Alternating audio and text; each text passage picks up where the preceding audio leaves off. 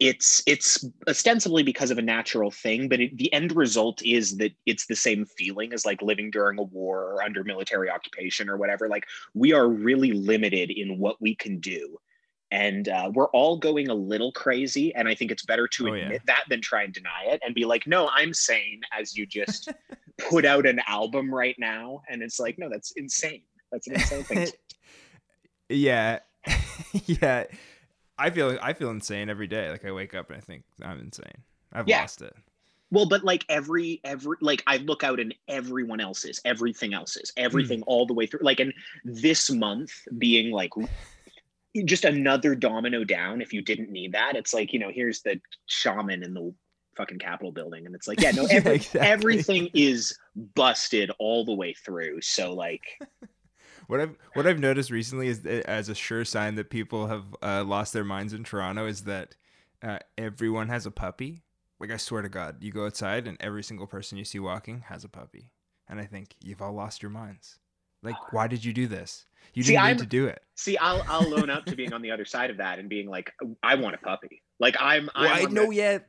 like- I don't blame people really, but I do But, like, I- it's like I'm- it's this thing. I can't. I I totally agree with what you're saying, but I also can't join you because I'm gonna have a puppy before too long. Like be- before this is over, probably. Because like I've given like I don't know how we want. Do we want to like move into actual interview territory here, or do we want to? Well, we can. Let Is me this let me do it? a- I don't know.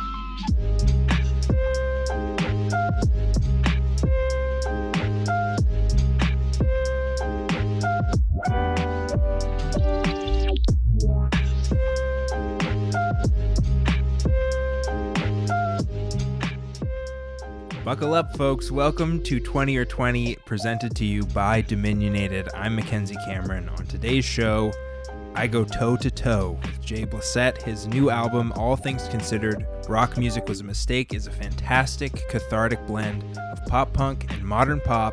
Let's hear a bit of what it sounds like, and then we'll get right back to our conversation. This is Jay Blissett with Bad at This. I don't care about your father. Show up early, why'd you bother? You should know you don't impress her like I know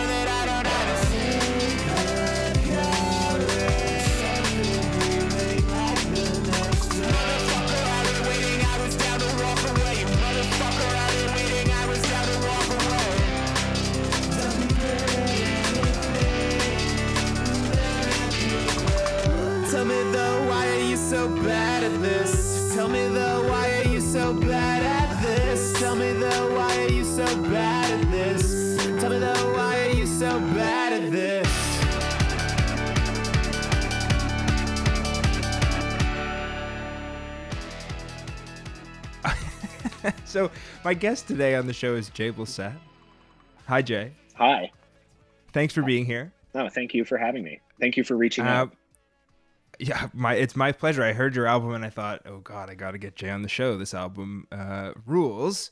Um, just for anyone who's maybe never listened to the show before, uh, how this is gonna work, I have a feeling it's not gonna work how it usually works today, but that's okay. Usually, I ask, I have twenty questions, uh, and I try and ask them all, and the guest will try and answer them in twenty minutes. If we don't get to either one of those, that's okay. Um, and that's that's how the show works. It's uh, arbitrary rules uh, on on talking to Canadian artists. I, I about that? apologize if I am destroying the format of your show, but I uh, am not going to not probably. Like I remember hearing like the 20 questions, 20 minutes, and it's like we're gonna get through two. We'll get through two okay. That- questions. That, you know what? That to me, that's better than uh, going through like twenty questions in like seven minutes or whatever. yeah, probably. More more interesting. So okay, I'm gonna start my uh, my timer now, and we'll see if uh, I forget that it's on. Uh, Jay, I want to know where am I reaching you today? Where am I from? Where am I here? Yeah, where are you? I, I right now I'm in Calgary, Alberta. Uh, Jay Blissett was predominantly a Lethbridge, Alberta based act for a very long time, and I moved to Calgary in the middle of the shit, like in like September, right when it seemed like there was a chance that we were pulling out of anything, and then Yeah. things got much much worse. But like things are all right. But yeah, right now we're in Calgary, Alberta. Alberta prairies represent and is is leaving Lethbridge like too bad? I for, so here's what I know about Lethbridge. Anything? The windiest the windiest city in the country. Is that Ac- true? accurate like I- don't know, but yes. Very Okay, so, so, like, windier nothing. So nothing to. so nothing to do but sit inside. Um, well, Lethbridge, I mean, like the line, and this is not just me saying this from Lethbridge, this is something that people outside of Lethbridge say to people from Lethbridge, is that like Lethbridge consistently exceeds expectations. And like it's a it's the biggest town south of Calgary in Alberta. So like get your expectations low and then it's like, oh, there's two venues, man. There's three bands, you know? And uh, yeah, I was from, I'm born and raised Lethbridge, uh, went to school there because they have like a university and like a university music scene. Uh, shout out CKXU, University radio station. Um, but uh, like it, there was a little bit going on there. And then I just sat there for way too fucking long. And then you end up like a Lethbridge elder statesman, like the, the elder statesman of the scene in a town of 90,000 people. And that's why I moved to Calgary, like in terms of music, at least. So okay, so this album that you just released is your first Calgary album, despite it being. Uh, this is the this is the new you. I mean, I would argue that um, all things considered, rock music was a mistake. Is a internet release. Like once COVID hit, I stopped thinking of artists as physically existing anywhere, Yeah. and I would encourage everyone else to do the same. Like I'm I'm in Calgary right now, but I'm on the internet. That's the only place I am in terms of anyone being able to interact with the art. Right. So, uh, as you said, the album is called All Things Considered. Rock music was a mistake. I'd like to unpack that a little bit, but first I want to ask, like, you know, when you recording, you recorded this in ni- 2019, Yes. um, and I know it's like silly to say this, but it definitely feels like it meets this moment or whatever because you sing a lot about like not wanting to go outside, isolation. Were you feeling like, okay, this is like a bit weird that I've recorded this all before, nobody can go outside, and everyone's isolated, and well, like, I did you feel like okay, finally it's time to release this album? The I moment is sat? I sat on the album for a year. Right when like when like the album could have come out in March of 2020 and um then COVID hit and then George Floyd shit hit and then like and just like it was this cascading thing of like are you going to put out a record right now? Like are you going to do this dude seriously? And then eventually it took so like around September, October, November it was like oh this is never ending ever. So yes we do have to put out the album. And that was that was like the decision to put out the record was like realizing that the quarantine is never ending touring is never cut like not in the short term at all. So like nope. let's just i can't sit i didn't want to sit on it any longer because um it stops feeling relevant after a while right if you just sit on a re- like i can't imagine being one of those acts that sits on a record for like three years before releasing it because it's like how do you not hate it How do you not hate it, and how hasn't at least some of it gotten stale, or or even if even if it's just in your mind gotten stale? Like I- Totally. I, don't know. Totally. I agree. Now that it's out, do you feel like oh, okay, like I'm glad that I've released it? I'm incredibly glad that I've yeah, it's incredibly great to get it out there. And a lot of the songs on the record were like literally four, five years old, go- gone through like seven rearrangements. Like Pet Dog, I did uh, on an acoustic tour at the beginning of 2019, just like me and an acoustic guitar. And like then it was it was arranged for like a two-piece band, like a White Stripes kind of setup.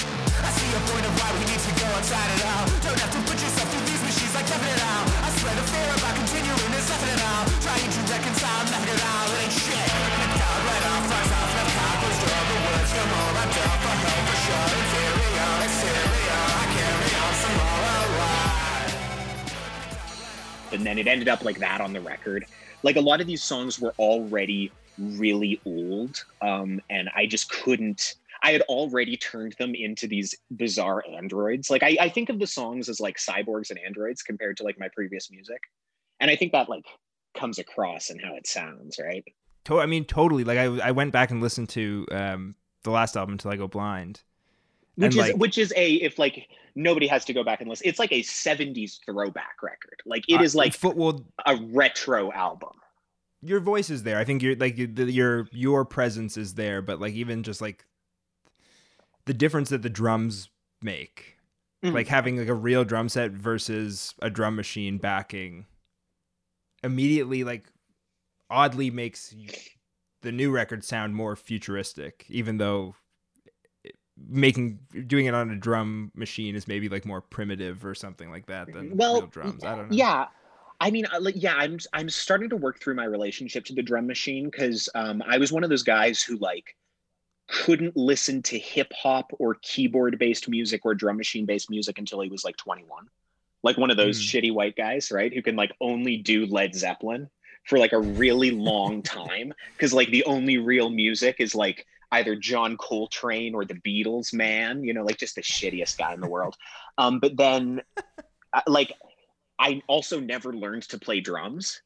So like at some point you catch yourself alone in a room and it's like shit I need to use a drum machine somewhere here and then you then you realize the possibilities and it all flows downhill from there.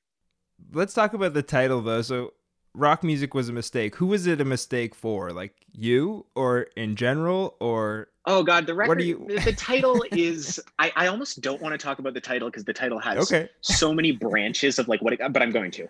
Um so many branches of like what it could mean because like first of all, absolutely like rock music was a mistake for the average person who decided to get into making music, it was a mistake for.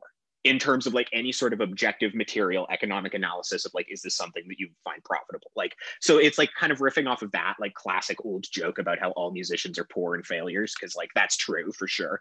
Um and then on top of that is like anyone who decided to get really into guitar based rock music at the point when I did, like 2009, 2010, 2011, 12, like you were the last one on like a train that wasn't going anywhere, dude. Like you should have learned to rap. You know, you should have learned to make a beat if you were trying to like make a career or stay relevant. And then on top of that, what really clinched the album title being that for me, because like I sat on it for a while being like, am I really gonna call it that? But then the Burger Records thing happened. Do you you know about Mm. that? Do we want to explain that to the? Yeah, m- more or less. Burger Records is like a what, like a surf rock. they were the coolest rocky- record label uh, in the world eight years ago, and everybody wanted Okay. to be signed to like they like I'm of the generation and like of the group and clique that like those were the guys and all the people on burger were super cool and you know you get to open for one of them at whatever. But then the whole record label got me too basically. And like a lot of really um believable claims of terrible behavior. And it's sort of like it was just the final nail in the coffin for like between like all of the news of that sort of thing um that's been going on for the past like four or five years at this point. Um both like on like small scale personal scene stuff and also like big media shit. Um it kind of left me with this sense of like at the end of the day this is going to get dark but at the end of the day like all the rock music that i found so powerful and beautiful and lovely and found such solace and meaning in and loved creating and loved doing and the act of mm. performing. At the end of the day it was a thing where no one made any money and a lot of people got hurt. And that's that is the long and i can only speak for like white guy rock music because i'm a white guy who did rock music um, and i'm not exempting anyone else or like pace but like at the end of the day when i look at like what rock music did in the biggest sense it's just like oh this was a way for like shitty dudes to hurt people and like look at me rich kids to be like hey look at me. And you know it's it's an album title that feels really disillusioned with um certainly not the music not the songs. The songs are good. And like that's kind of what i repeat to myself is like the songs are good. It's just everything else about music the scene the industry the etc you know. It was a mistake and it certainly wasn't a path to like the all you need is love 60s hippie revolution that rock music promised and it wasn't an answer to like whatever 70s punk was promising. It's not an answer to anything and i guess that's part of growing up at this moment in time you start realizing like if you haven't already um, media won't save you correct media consumption will not fucking save you It doesn't matter how many episodes of Chapo you listen to. we're, we're not. no and and you can't like rank all the people based on how good b- of their musical taste is you know No. which like it goes without saying now but like when i was 17 that was how i lived my life you know and uh here we are now Well, so so you write about the album that it was influenced by modern pop music, which I definitely hear, and the fact that guitar music died in 1997. So and i've gone so i've clarified since that it was actually 1984 Okay. It was earlier than that. 97 is Well, late. Okay, so I was gonna ask with '97. It was So what was like the last good guitar rock album? Then was it OK Computer or Dude Ranch? Um. Oh man, no. Yes, both of Yes, those for sure. I I, feel like- mean, I think, I think, I think the last, in all seriousness, the last great guitar-based record, if it even counts, was probably um, Chocolate Starfish and the Hot Dog Flavored Water. Well, yeah, or like hybrid or like hybrid theory or something like that, or I don't know. Yeah, like D- like Dude Ranch is a really good answer because I do think Tom DeLonge was maybe the last guy to do anything with the guitar. Yeah, I mean, it, well, it, the Blink 182's guitar style is very distinct. It's a very like dis- he, yes, and Tom DeLonge specifically is like has a very you hear a, a Blink riff and you're like I even hear it in some of the songs on this record that you made. I think like I Yeah, there's oh, like okay, sure. there's Oh, the Blink oh, 182 yeah. riff, like sick. There is there is I would I would not dare I would not insult your intelligence by pretending that I'm like not super influenced by Blink 182. I would not no, obviously it's there. It would be gaslighting to deny it. Um on OK Computer then though, like that's that is like the that I would put that in the same pile with um, All Things Considered Rock Music was a mistake, where it's like right on the line of whether this even is a guitar rock record. Like, is this a guitar record? Like, there's a lot of guitar on it, but like Radiohead are kind of like in my mind the definition of a band that started as a guitar band and ended up whatever Radiohead are. Well, and Radiohead, Radiohead is also interesting because they, I feel like they're one of the last guitar bands you can kind of count on. Like I think about this inauguration that's happening tomorrow that we're we're. oh, it's tomorrow. Tomorrow, in case you forgot. Um, but like you know, Foo Fighters are performing, and I think like okay, like that that was like that was The Foo Fighters are. Perf- I, that's news to me, but that makes So- perfect sense. That's good. and and I think like it is it does make sense because it's like okay, so many of those guitar bands from the '90s just kind of became rich guys who then you know perform in you know in service of other rich guys. Or they Whereas- killed themselves, or they became rich guys who then killed themselves. When I think of the well, yes. 90s guys, there's a big, like, those guys killed themselves a lot more than, uh, because like like Chris Cornell and Scott Weiland like died recently. Like I think about that. Mhm. About Well, how, like, Dave- Bennington. Yeah, like Dave Grohl, I, and I think of Dave Grohl as like the de facto king of 90s rock music because everyone who was more impressive either like went crazy Billy Corgan style or killed themselves. And I think it's an effective parallel for Biden's rise to the presidency, for that matter, is just like you were the least offensive guy who would stand around with a stupid smile on your face um, while more impressive people uh, petered out, right? Uh, but um, My point about Radiohead though is that you can count on Radiohead to not be so disappointing to you. And that's what I like about radio. I don't ever feel like super disappointed in Radiohead.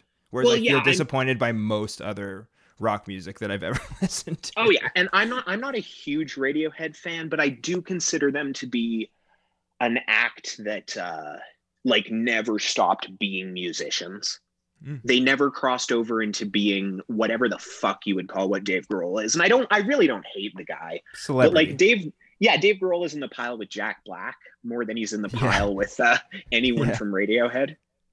Like Yeah, those guys do like film scores and shit and like that's like that is just expressing an interest in the art of music and like not everyone who makes music is super interested in like advancing the art of music and that's good because most listeners are not interested in advancing the art of music because like that's like trying to do gastronomy shit with food like it's a Yeah. niche thing to try and move music forward okay, so I actually have I want I want to bring up a band that I'm not sure if you have I'm sure well actually I'm sure you have an opinion on, but um so I've, I was thinking I've been thinking about 3OH!3 recently. You know 303. oh i know 3OH!3 let's Okay. talk about 3OH!3 i Okay, don't know so- 3OH!3 super well but uh Okay, but you know you were aware of 3OH!3. They're like a party rap rock uh, They- duo thing. Mhm. But okay, so my point about 3OH!3 is that I want to make is this: when I first heard 3OH!3, I was I don't know 17, and I thought like. I, I'd read all of these Rolling Stone magazines. I knew I could. I, I listened to 3OH!3 and I knew that this was wrong. I thought So I knew it was wrong. That's okay. I, th- I thought I knew it was wrong and I had friend like I, I uh, the guy who played drums in my high school band like was definitely like more into it, and he was even into more of like the the cheesier like pop punk stuff, like Forever the Sickest Kids, all that stuff. And I kind of thought like, dude, like you're you're wrong. Like Nirvana, dude. Like that's what that's that's real shit. But the thing is, I think 3OH!3 may have been like the most ahead of their time group um, at, that there was at the time, in the sense that they saw that the boxes that people put around genre and around artists who are you know supposed to be in a certain genre actually don't it doesn't matter fuck it right A hundred percent, a hundred percent. And like what I was gonna say was that like, um, Crystal Castle's 3OH!3 sleigh bells 100 gecs. That is a timeline. Yeah. No, no explanation required. But also, um, like 3OH!3, I think absolutely indicative of that like blurring of the line between genres. And then that, like, I think that was like the beginning of it. And then the real fucking breakdown was like Lil Uzi Vert, Lil Peep, like the rappers coming from the other end being like, no, there is no distinction between these genres. But also 3OH!3 um, are one of those acts. And I think they borrowed that from like um, mall punk emo black parade shit of like blurring of the lines between are you serious or joking i guess that goes Mm. back to like 70s punk and like earlier but like now in music like there's often a sense of like where is the joke? It's not even clear and it doesn't matter. You, Yeah. like whether we're being serious or not and I, I think that's like what i brought to my music like and like talking about like 100 gecs or you know like that's a very popular thing in modern music now is like is this a joke song or is this like everything's kind of a novelty. Truly and it's all based on pop punk which is kind of my point about dude ranch right? It's that like it's like It all it's all back based on it all kind of the base for so much of like the hyper pop stuff whatever it is you know i think people don't want to admit it but like it's pop punk. And it's and it's specifically it's pop punk through blink 182 blink 182 in my mind being like the pop punk band that really like went all in on being dumb. Like we're Yeah. being dumb on purpose. We're not going to learn things. We are stupid but on top of being stupid we are being as stupid as possible. Like because like green day like dookie was before that but we're not talking about dookie pop punk.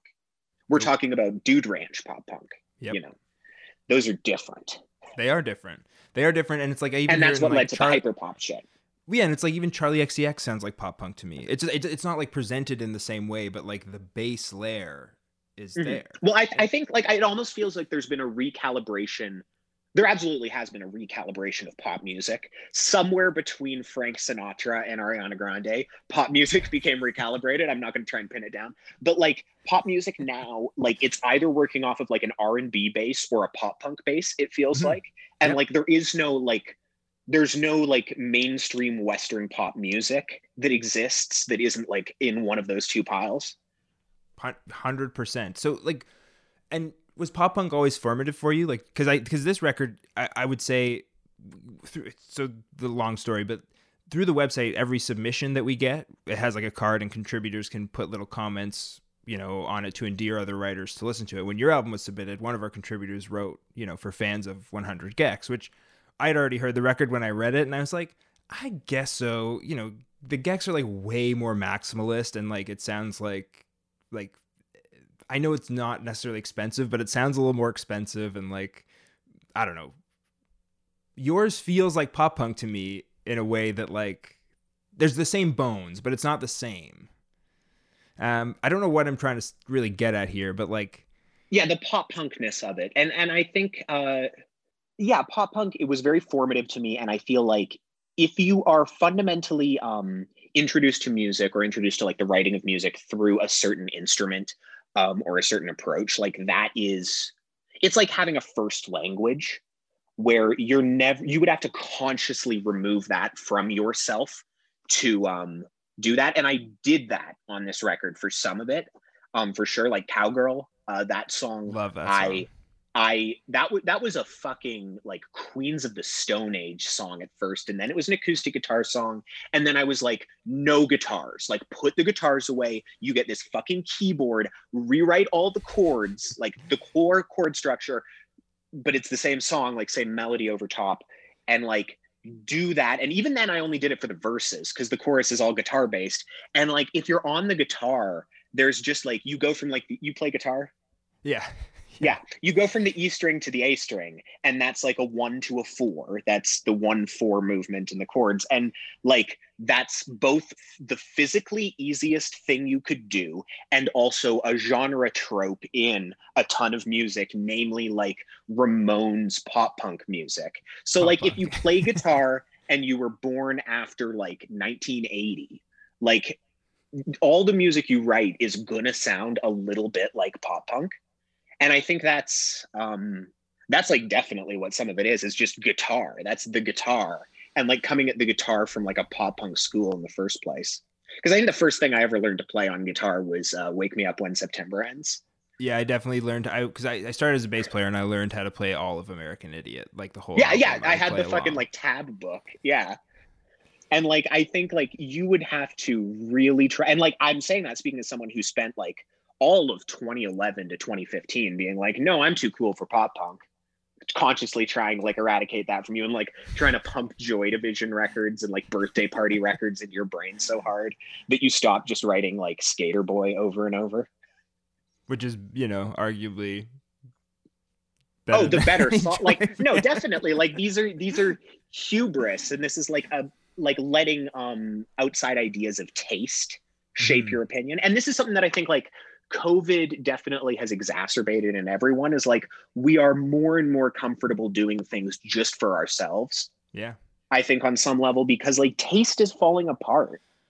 Like remember when like it would be a big deal to say you liked Limp Bizkit and Korn like 10 Oh, years ago and that would be like really taboo. Well, that's sort of my point about 3OH!3 as well. It's like Yeah, I yeah, would never have admitted to you that I was a fan, and now I No, yeah, it Gecs and I like love it. It took you years to get there. Like you it took years of unlearning and deprogramming your brain from like these like hierarchical rules about like what good and bad bands are. Um and I'm really excited like I think everyone doing that collectively is really good for music because that's how you get like Lil Peep and Lil Uzi Vert and like all of the weird music that's being made Well, on the internet Gecs and. Gecs and Charlie, and I, I think I and I, Yeah. I I'm I'm not trying to like you know pump up your tires here, but I actually think your record achie- achieves that. Like you you've made it so like you know you're still you're using your you're using your skill at guitar really interestingly like over you know with, mixing it with you know auto tune vocals and a drum machine and like weird shit and it sounds great and it sounds modern and it doesn't sound like you are you know chained to this old idea of what is good and what is real and what is you know superior music and and this is where I should absolutely get in and say that Eric Denham um, from the band Birch Barks, uh, he produced the record, uh, recorded it, and um, a lot of how the album sounds was me handing it over to him and being like, make it sound insane. Like just make can you make this sound because I would write out like drum machine parts, but then on like below or above when it's like fucking crazy Aphex Twin drum and bass, that was just me being like, can you just like blast out this idea as far as possible? And then he does it or like can you just put auto tune on some shit and like all the auto like I don't know how auto tune or fucking microphones work at all. I'm trying to learn that shit, but like that was all him. So like a lot of that was just me as guitar music guy, um, finding a dude who was really willing to fuck with shit and letting him do that all over the record. Um, because I'm incapable of doing something without some level of collaboration. I think I think it's really important to get a second pair of eyes on the record sometimes totally yeah definitely it is and a second personality in there. Yeah Um, but not necessarily a band i feel like bands are kind of de- bands don't really exist anymore do they bands quite literally do not exist now. It is illegal for bands to exist. Bands are illegal at this point in time. even like the COVID biggest band like the biggest bands like vampire weekend is just one guy Oh, yeah, yeah, there Tame was- there Impala was is just a- one guy just like with a lot of things, there was a slow movement towards the death of bands, and then COVID hit, which was just like, and then literally no bands. it was, and it's like, you know, we're not persecuted or whatever, but like, yeah, I definitely, um, because that's another thing that I've like given up on is like, you know, you want to be in the strokes, you want to be in like a brotherhood of bros in a band, and it's like, no, you just have a drinking problem. That's, yeah um but you grow up a little and it's like no you're trying and and yeah i'm trying to make music uh in in this in this quarantine and it's like it's very difficult to do it by yourself especially because i just need to be like is this good is this real is this anything Because Yeah, like am I I feel like if there's a second person in the room who's capable of like not just yelling at me that it's garbage, then that's a good sign. But if it's just you working on a song, like what are you fucking doing? I'm not a good man. Somehow.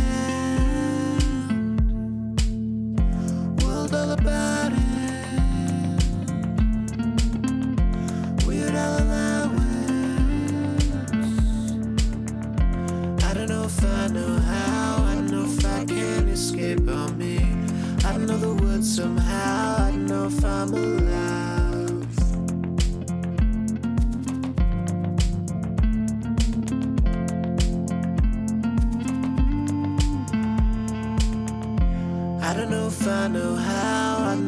I can't escape on me. I know the woods somehow, I know if I'm alive. I swear they can't see me, don't go there between me. I'm on board till we get declined. I swear it's for real, I don't know how to be here. It's their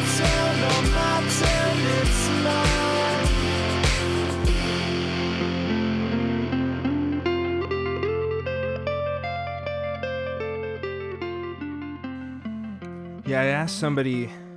I asked my my not my last guest, but the guest before Quentin Barnes about you know how do we fix the music industry, and he basically was like, Oof, I mean, to fix the music industry, we have to fix everything else. Yeah. Okay. Yeah. Because you, you have to fix. How do you fix industry? How You do you can't. fix? Um. I mean, yeah. Like I'm. I won't make this a political interview, but like you know, how much how much fixing can like in case COVID didn't nail it home, like how much fixing can any of this shit get? Like how how much fixing can we do on this system that has allowed this to happen? Um, and I'll be vague as to what this is. You know, we can all kind of speculate as to what has happened and what is happening, but like is this is not uh, we're not coming back from this without doing something like i remember at the very beginning of quarantine there was a lot of language about like don't settle for things going back to normal like we, this this is not going to be an opportunity for things to go back to being how they were before and like music is a really big example of like no this is going to require fundamental restructuring of things and um I I certainly wouldn't know how to fix the music industry. I don't how do you even begin cuz you you would need to rewrite so much of society at this point and how um people consume media. Yeah it, it, i mean it would be it would be it, i mean it's the same as everything else where they where it's like well it's on you the consumer to make your own personal good decisions that will like sustain this thing that you love and if As not, though people are too bad. capable of making good decisions, as though people are Right. presented with information anymore. Like it's not their fault. Like we're not presented with proper information to make proper decisions, nor are we incentivized to make proper decisions. So like the consumer doesn't behave appropriately. And like the Canadian music industry, even just to look at that, like yeah probably like the best thing you could do for the Canadian music industry is let it die, right? Like you kind of have to do like it's the same logic by which uh, the same like brutal neoliberal evil logic that also leads to the same result I want of like, well, the oil industry is clearly just going to die, so let's let it die. Like, can we stop subsidizing the Canadian music industry in the form of giving Grimes two hundred thousand dollars or whatever through Factor? um, like, because the Canadian music industry is just like the Arcade Fire making songs for Tim Hortons commercials Mm. and then like a massive base of the pyramid where we all keep filling out like grant application forms and touring or whatever. But like now all of that is gone. you can't even do that yeah You can't even do that. So it's like what Canada as a whole is just a really barely functioning, propped up, fake country culturally. And like the music industry is where that becomes really clear because it's like, I guess we all went to four Mother Mother concerts in high school. And that was just decided because of like some paperwork. You know, like they just got grants to do that. Like the Canadian government paid Mother Mother to play Lethbridge four times in 2011. And like, I don't know why that happened. I don't know why. I'm I'm choosing to be funny rather than angry, but like I really don't know why giving Metric forty thousand dollars a year is part of the plan in this. I'm going to play dumb. No, no, But, no. uh, It's it's total. I mean, and I've talked to people who have said like, well, why are we giving people money to make sh- stuff like instead of like building studios for people to go to that are like affordable that you can sign up for? Well, and just like surely like- more economic activity would be gotten from giving 2,000 people $100 rather than one person $200,000. But it's almost like it's a system designed to keep poor people poor and struggling people struggling Mm. while still dangling a carrot in front of them and pretending that better things are possible when Mm. they aren't. Jay, uh, it's been a pleasure to talk with you. Uh, I, Yeah, this I, was fun. I uh, again, I have did. I usually ask a specific question to end on. We didn't do that, but I don't really care. You know what? The rules are gone. We're, we're yeah, we're loosey goosey. It's all gravy. Um, it's been great to get to know you a bit, and hopefully we can talk again. I we I feel like we can talk again because Yeah, I feel got- like we'll keep in touch. okay, good, good. Um, All right. All Okay. things considered, rock music was a mistake. Available now on streaming services and also Bandcamp. Um, buy it from Bandcamp because that way I actually get money. I have never gotten any money from any streaming service, and I should probably look into like where I would hypothetically be getting that money deposited. But like my mm, understanding is that streaming services um, just steal all of your money, yeah, yeah, and yeah. Bandcamp doesn't. So that's why Bandcamp is great. That's why Bandcamp is great. Bandcamp.com. It's all there. Go and get it, Jay. Thank you very much, dude. Thank you. Have a good one. yeah, you too, man. Bye. Bye.